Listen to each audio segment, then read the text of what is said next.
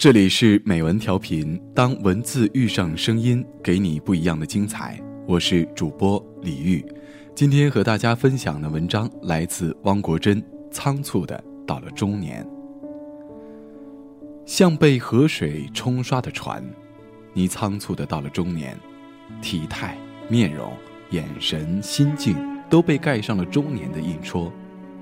回头望去，乌飞缠金，红枯绿瘦。青春已溜得不见踪影，向前看去，鹤发鸡皮，枯萎蹒跚，正在逼近。中年和正午有些相似，凝重、深邃、空旷，是生命曲线上的一个极点。站在这儿，来路一览无余，去路上能搅出的动静，也大致不出其右了。人生像魔术师抖开了他的包袱，不会再有太多的神秘可言了。人们赋予这个年龄的关键词是成熟，可生活仍会各疼你。家人生病，你担心；孩子不听话，你生气；工作出错，你沮丧；没钱了，你发愁。只是你学会了警惕这些灰色霉菌，不再给他们发酵生长的机会了。在你这个年龄，左手要拽着孩子，右手要搀着父母，你成了他们两边的家长。女儿刚踏进青春期，像一只迷乱的羔羊，背上还驮着十斤重的书包，她还那么脆弱，说话稍不对劲儿就会戳伤她。父母呢，个头缩得那么矮，走路一摇三晃的，你还忍心对他们发牢骚吗？爱人跟你一样。也在中年的河流上忙着捕捞，所以你得有自我疏通和修补的能力，你得维护你一贯的形象，大大咧咧，乐乐呵呵。这些年来，你受到岁月和生活的双重镂刻，内心也在不停的改变。沧海桑田，有的地方已经变硬了，有的地方却柔软了。从前你是树叶，环境是风。他一吹你就动，你跟着别人赶东赶西去上补习班今天英语，明天文秘，后天管理，像猴子掰包谷。宴会上硬着头皮喝酒，却让胃痉挛不止。你在外边温文尔雅，在家里龇牙咧嘴，长着一身倒刺。你只想让社会接纳你，却不清楚自己要什么。那时你生活的姿势是引颈远眺。上学的时候盼毕业，女儿小的时候巴不得她长大，工作的时候想退休，在乡野时憧憬都市，追到了都市又怀念乡野。总之，真正的生活在山的那一边，而下巴壳下的生活不过是一段歌剧的序曲，一座港口的栈桥。现在你却后悔自己错过了好些生活，因为生命里的每一片草地，每一条溪流，每一块山丘。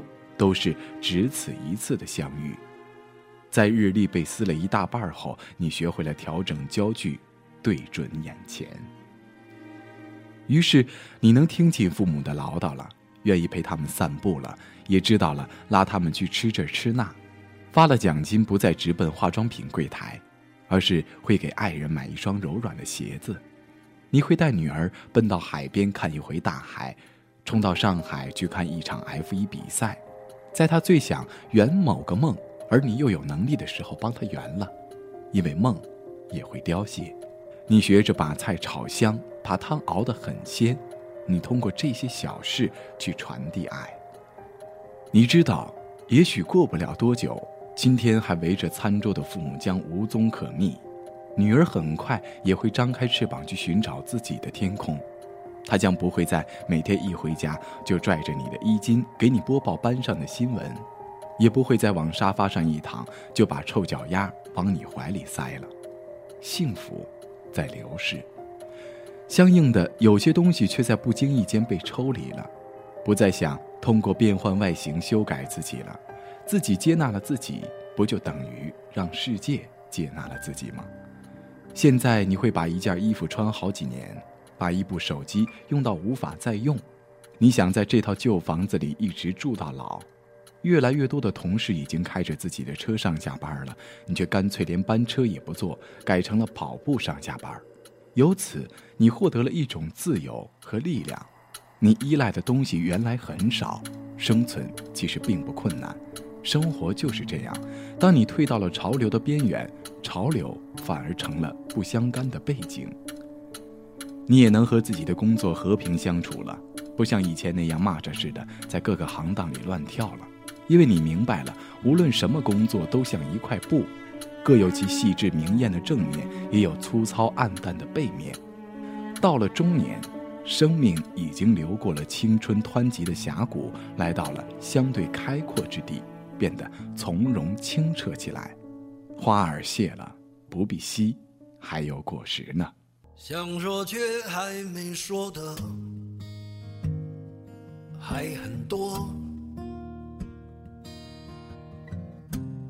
咱这是因为想写成歌，让人轻轻地唱着，淡淡的记着，就算终于忘了，也值了。说不定我一生涓滴一念，侥幸汇成河，然后我俩各自一端，望着大河弯弯，终于敢放胆，嬉皮笑脸面对人生的难。也许我们从未成熟，还没能晓得，就快要老了。尽管心里活着的还是那个年轻人，因为不安而频频回首，无知的索求，羞耻与求救，不知疲倦的翻越每一个山丘，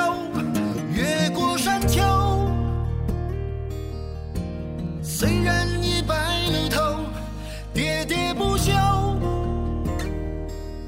时不我予的哀愁，还未如愿见着不朽，就把自己先搞丢。越过山